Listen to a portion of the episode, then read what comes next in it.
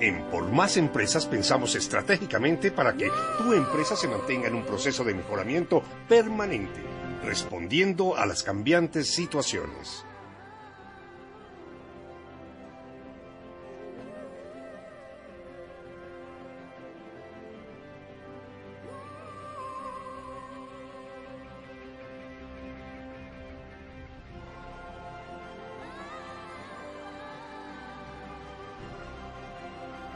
Un saludo muy especial. Estamos en un nuevo episodio de Por Más Empresas.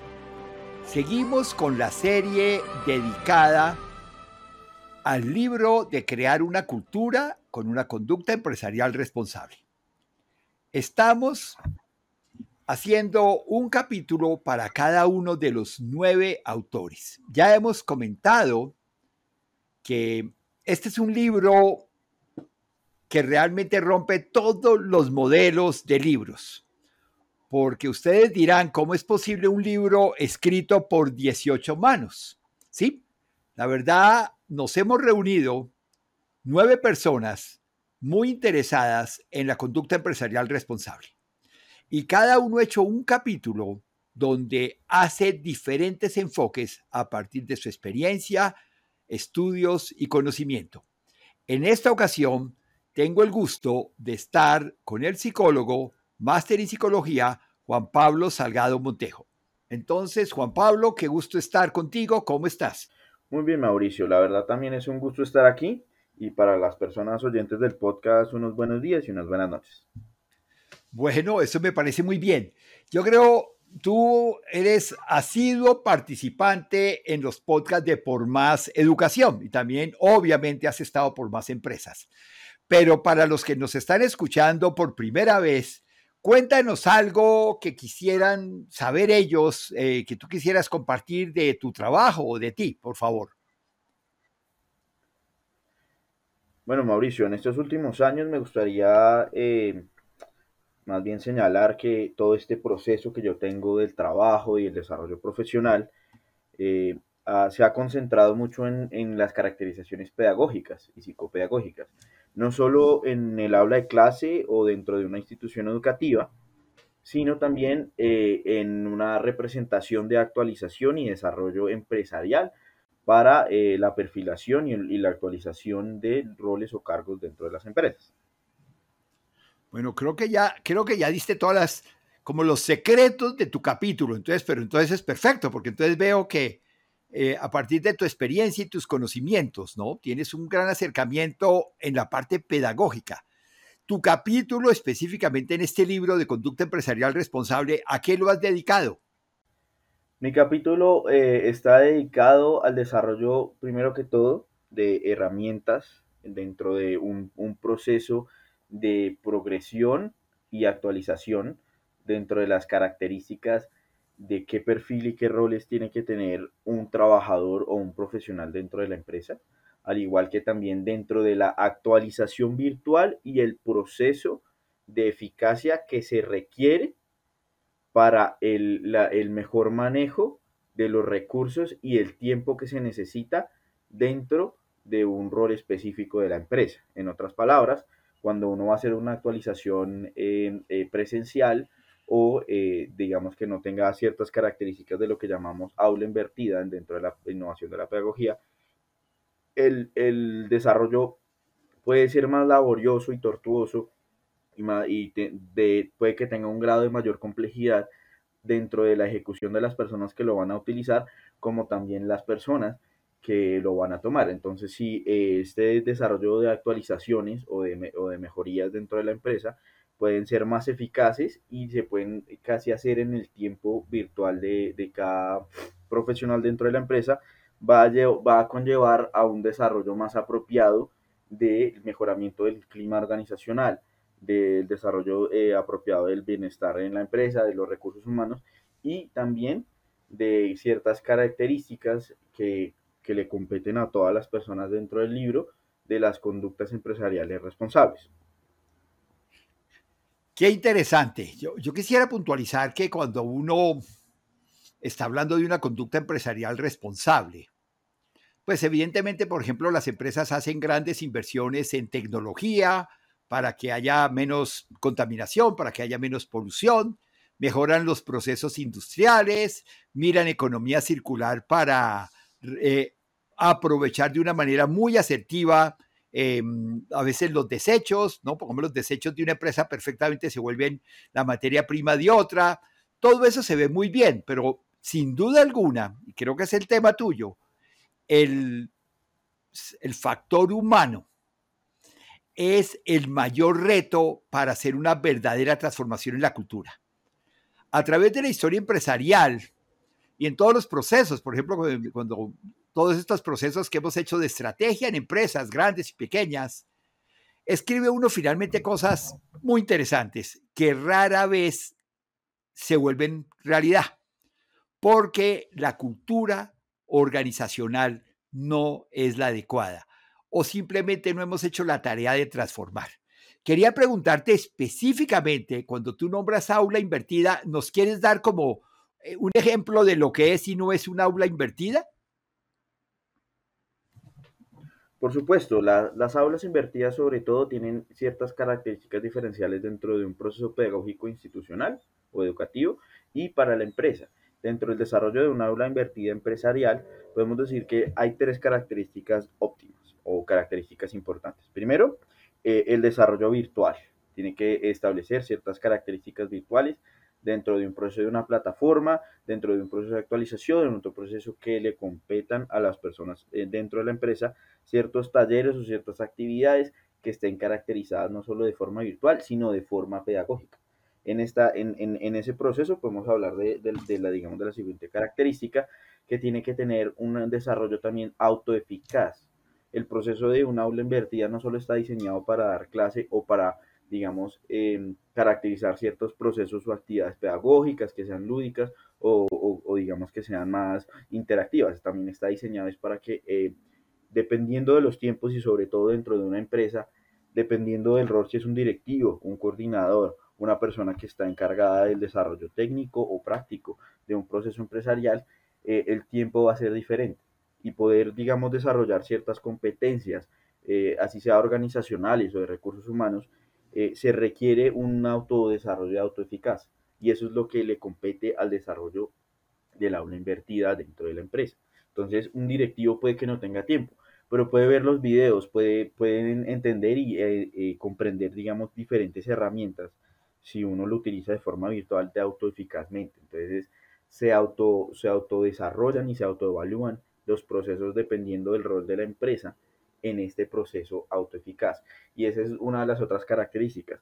Como, eh, como bien ya mencioné, la, los diferentes roles de actualización requieren diferentes momentos de actualización y requieren a veces diferentes características de actualización.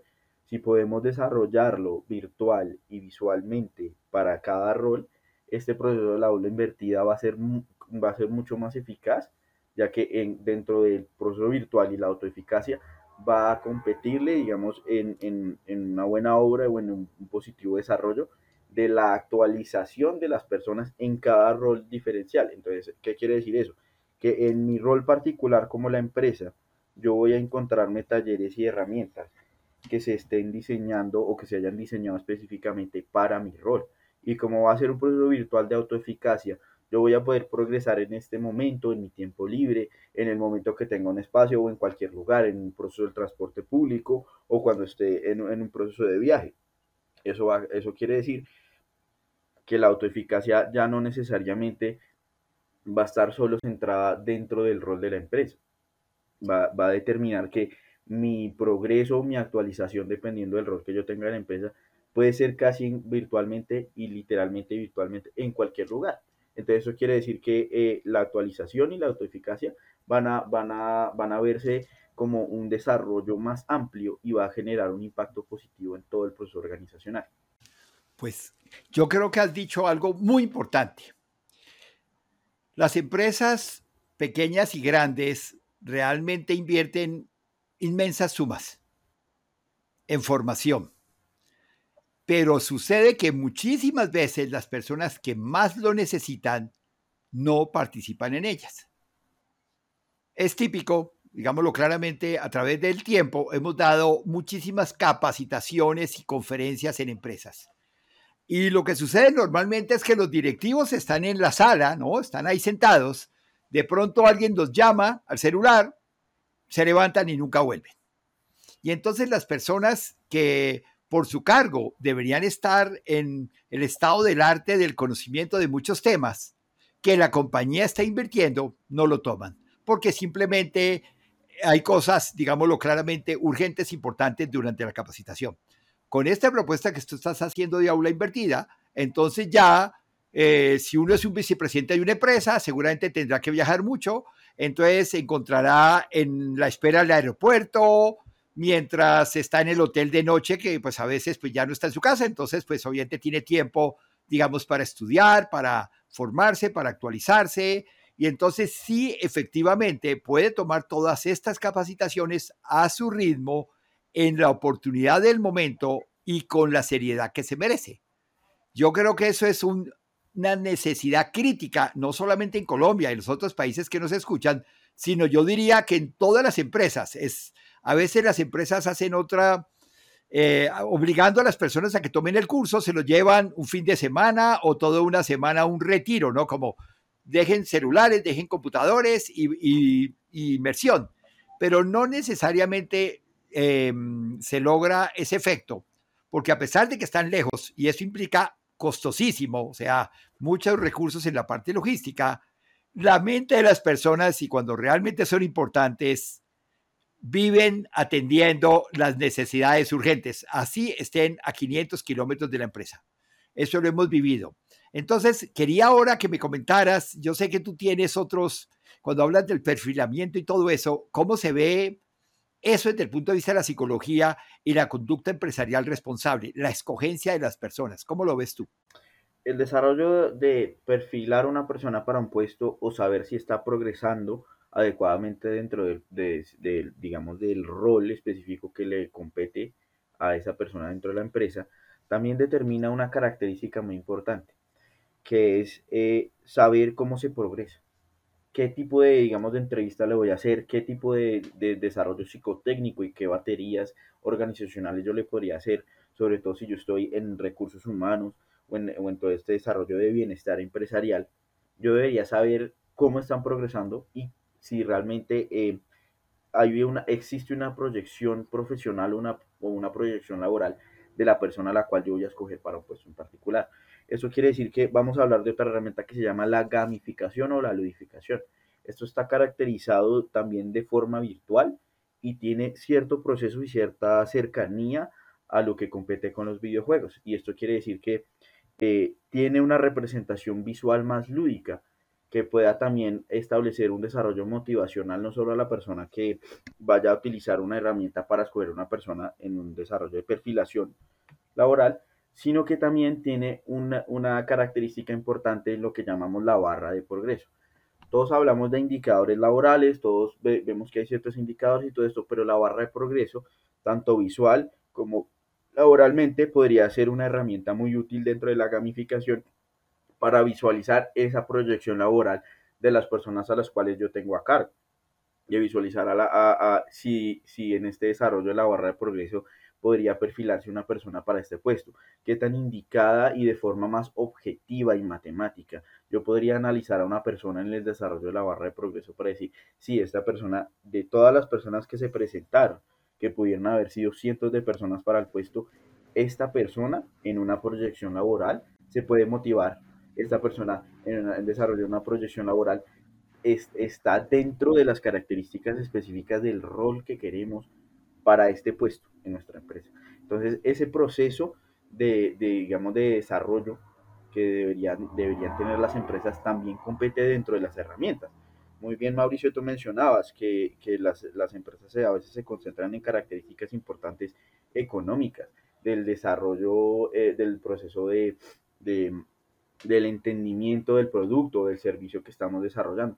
Pero esto podría, eh, podría competir también en todas las otras características cómo se progresa el, eh, ciertos procesos en, el, en, el, servicio y en el producto que yo estoy ofreciendo al público, cómo yo estoy ofreciendo el desarrollo de la consultoría a los clientes que se acercan y les estoy ofreciendo en ese proceso de, la barra de progreso, podría virtualmente eh, ser eh, totalmente flexible para poder eh, centrarse en las características de las necesidades de los servicios, productos a todo tipo de cliente, a todo tipo de persona que requiera un servicio o un producto. La barra de progreso podría utilizarse y podría manejarse y alterarse para el mejoramiento de las características no solo laborales, sino también de las, digamos, de, los procesos que me competen a mí como mi empresa, el rol de empresa que yo tengo y mejorar el desarrollo de la sana competencia y el sentido de, de, digamos, de la responsabilidad empresarial.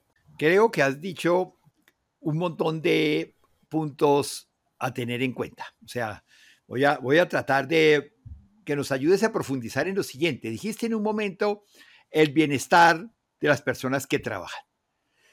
Tradicionalmente se considera que una persona que gana un dinero por su trabajo debería estar suficientemente motivada y debería ser suficiente. Pero sabemos que eso no funciona. tú nos podrías ayudar, por ejemplo, con un término que se usa mucho, pero pocas veces se entiende, que se llama salario emocional, que la gente dice que a veces aprecia más el salario emocional que el propio económico. ¿Esto qué tiene que ver con el bienestar?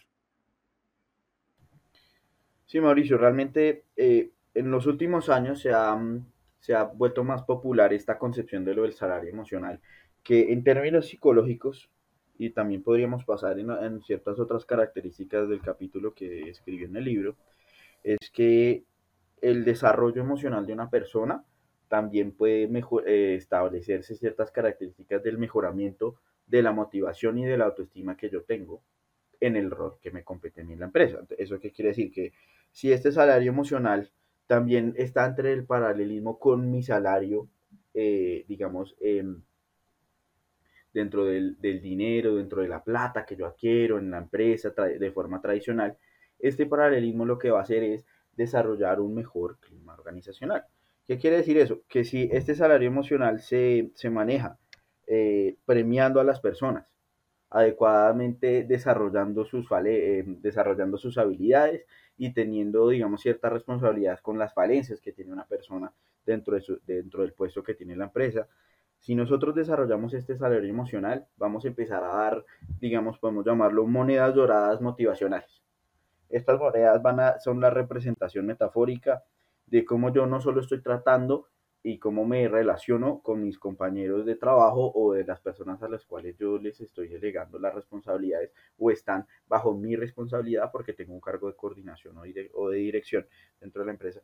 Este salario lo que va a determinar es que si yo puedo empezar a entregar estas monedas con el desarrollo de las herramientas del aula invertida, con el proceso de la gamificación o la edificación, voy a poder establecer una mejor proyección, voy a poder establecer que las reuniones no se conviertan en un proceso eh, arduo laboral donde solo se discutan conceptos o, digamos proyecciones solo laborales, solo de la relación de mis servicios o los productos de la empresa, sino que también puedan expresar y tener una voz todas las personas dentro de la empresa. Entonces se sientan escuchadas, se sientan representadas y eso va a empezar a entregar estas monedas doradas, estas monedas doradas al proceso motivacional y el mejoramiento de la autoestima de lo que luego las personas van a llamar comúnmente este salario, motiva, este salario emocional o motivacional.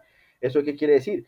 Que si, si yo puedo empezar a entregar eh, de un proceso innovador en el proceso pedagógico empresarial o de la formación pedagógica empresarial, eh, mi salario emocional o de, de las personas, de mis trabajadores en la empresa, va a mejorar exponencialmente. Entonces, esta, y podemos utilizar también el aula vertical de hacer la actualización, podemos utilizar la barra de progreso para asegurarnos qué es lo que está sucediendo y podemos acatar ciertas características con mayor eficacia. Y eh, el desarrollo comportamental va a, a ser cada vez más positivo porque van a sentir que tienen la capacidad de mejoramiento, de progresión y se van a sentir motivados en el desarrollo de la dirección o coordinación dentro de la empresa. Por otro lado, eh, mencionándolo directamente con las emociones, el desarrollo socioemocional que también está mencionado dentro del capítulo es una necesidad del sentido de la responsabilidad empresarial, de que le compete a todas las personas, sobre todo a las personas que tienen un cargo directivo o de coordinación dentro de la empresa, porque tienen personas dentro de su cargo. Esto quiere decir que emocionalmente también son responsables de este proceso. Y muchas personas han comentado que es que mi jefe es muy difícil de lidiar, que es que entonces eh, no hay una buena comunicación, que tengo ciertos problemas, que ha sido de pronto, de irrespetuoso conmigo. Este tipo de cosas deberían cambiarse dentro del proceso del desarrollo socioemocional empresarial. Muchas veces dentro de la psicología esto solo se discute cuando las personas van a una terapia, cuando las personas eh, van a, ver a su hijo en el colegio, cuando las personas van a, a las universidades. Todo esto tiene que haber también un desarrollo de, de recursos humanos dentro de las empresas que, que caracterice el proceso del bienestar empresarial, del bienestar de los trabajadores. Y no solo estamos hablando eh, de las características monetarias, del cumplimiento de los pagos, del salario tradicional, sino de este salario emocional que bien Mauricio mencionó, que caracterice que, caracterice que esa característica esté relacionada directamente con la automotivación o el proceso motivacional empresarial y el desarrollo adecuado y positivo de la autoestima dentro de la empresa. Creo que has dicho unas cosas muy importantes y tal vez quisiera hacer esta relación un alto porcentaje de las personas que están hoy de alguna manera trabajando ya, ya sea con un contrato como trabajador directo o a través de prestación de servicios, están en la denominada generación millennial. Y pues también estará también la generación X y ya empiezan a verse los de la generación Z. O sea, digamos, digámoslo claramente, un alto porcentaje serían personas de 40 años para abajo. En este orden de ideas, estas son personas que crecieron con el Internet, eh, vivieron su vida con videojuegos, de tal manera que todo esto que has dicho de gamificación, pues lo tienen desde que tal vez existía el Mario Bros o el Pac-Man o, cualquiera de estos juegos que son muy antiguos, pero yo diría que todas estas generaciones conocen muy bien lo que tú has dicho. Entonces me parece muy apropiado utilizar estas metodologías tan difundidas, porque yo diría que no hay un solo país del mundo donde no haya eh, millennials que no hayan tenido un videojuego o pues de alguna manera no hayan participado en eso. Y de ahí para abajo, ¿cierto? Entonces, aula invertida para ellos es bastante normal. Gamificación o videojuego es bastante normal. Entonces, qué interesante poderlo amarrar a las empresas. Esto que tanto se quejan, porque muchísima gente eh, se queja de los videojuegos, pero yo lo veo y veo que tú también, como aprendamos de esto, yo sé que de paso tú eres un experto en esta, en esta industria, quería solamente precisar de qué tamaño es la industria de los videojuegos para tomarla en serio. ¿Te recuerdas estos números? Sí, la industria hoy en día, sobre todo los videojuegos, compete casi el 80% de toda la adquisición monetaria del entretenimiento.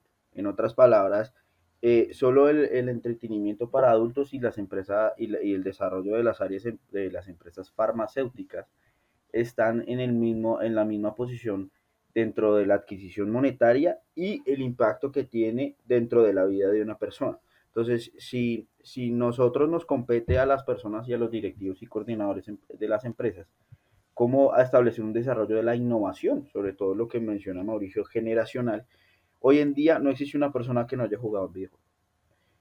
Y lo digo es, eh, sin importar lo que digan, no, es que yo soy boomer, yo soy de la generación X, millennial, Z, alfa, todas las personas han jugado un videojuego. Los he visto sacar un celular y jugar desde Candy Crush a tener una consola de videojuegos. ¿Y esto qué quiere decir? Que todas las personas ya tienen un link generacional que se puede usar como una herramienta de la innovación en la pedagogía, de la formación empresarial para que independientemente de si generacionalmente yo tenga un rol diferente en la empresa, me pueda comunicar adecuadamente con las otras personas.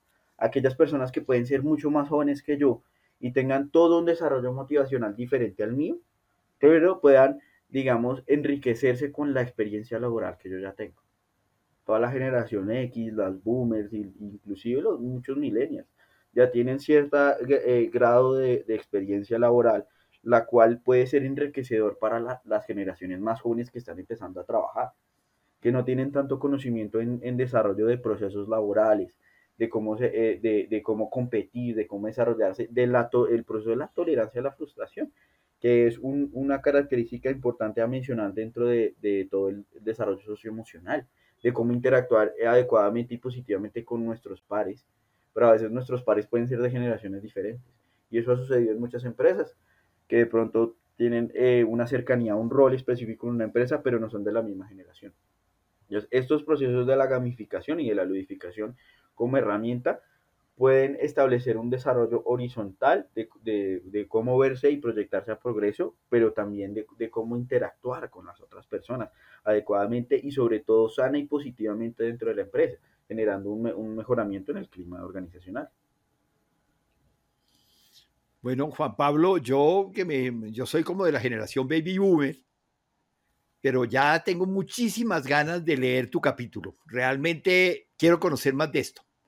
Llevo más de 40 años eh, de trabajo y siempre he sido consciente que el trato con las personas, la creación de una cultura productiva depende de cómo la organización funcione, qué cultura tenga.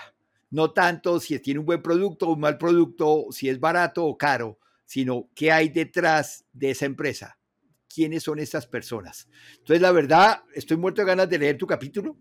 Em, ¿Quieres ya en estos últimos minuticos decirle a la gente por qué debería leer tu capítulo en el libro de Creando una cultura de conducta empresarial responsable?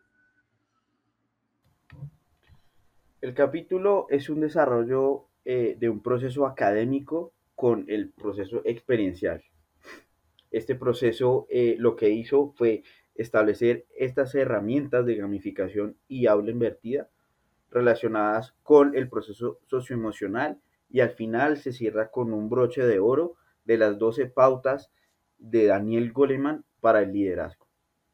Es un capítulo importante no solo para el desarrollo de los conceptos, sino trae el proceso del estado del arte académico en un desarrollo práctico empresarial que todas las personas puedan sentirse identificados en el proceso del capítulo.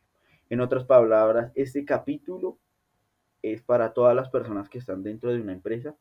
Este capítulo es para todas las personas que tienen alguna dificultad con sus pares o con su jefe. Este capítulo es para las personas que quieren aprender un mayor eh, desarrollo experiencial y práctico del liderazgo. En otras palabras, este capítulo es para todas las personas. Bueno, yo creo que, sí, insisto, ya quiero leer tu capítulo. Juan Pablo, como siempre, agradezco que compartas tu conocimiento, tu forma de ver las cosas, tu experiencia. Mm, y qué bueno que ahora también lo estés haciendo en este libro. Eh, a todos ustedes los invitamos a que sigan escuchando a los diferentes autores. Somos nueve en total. Y luego le estaremos comentando avances del libro que lo estaremos presentando en agosto. Ese es para todos ustedes, las gracias y de paso tengo varios mensajes de apoyo muy significativos que nos animan a seguir haciendo esto, a seguir haciendo los artículos que hacemos semanalmente y también luego veremos cómo vamos a contribuir desde el punto de vista de cursos virtuales, de acuerdo a lo que dice Juan Pablo. Juan Pablo, mil gracias y hasta pronto. Gracias por compartir con nosotros.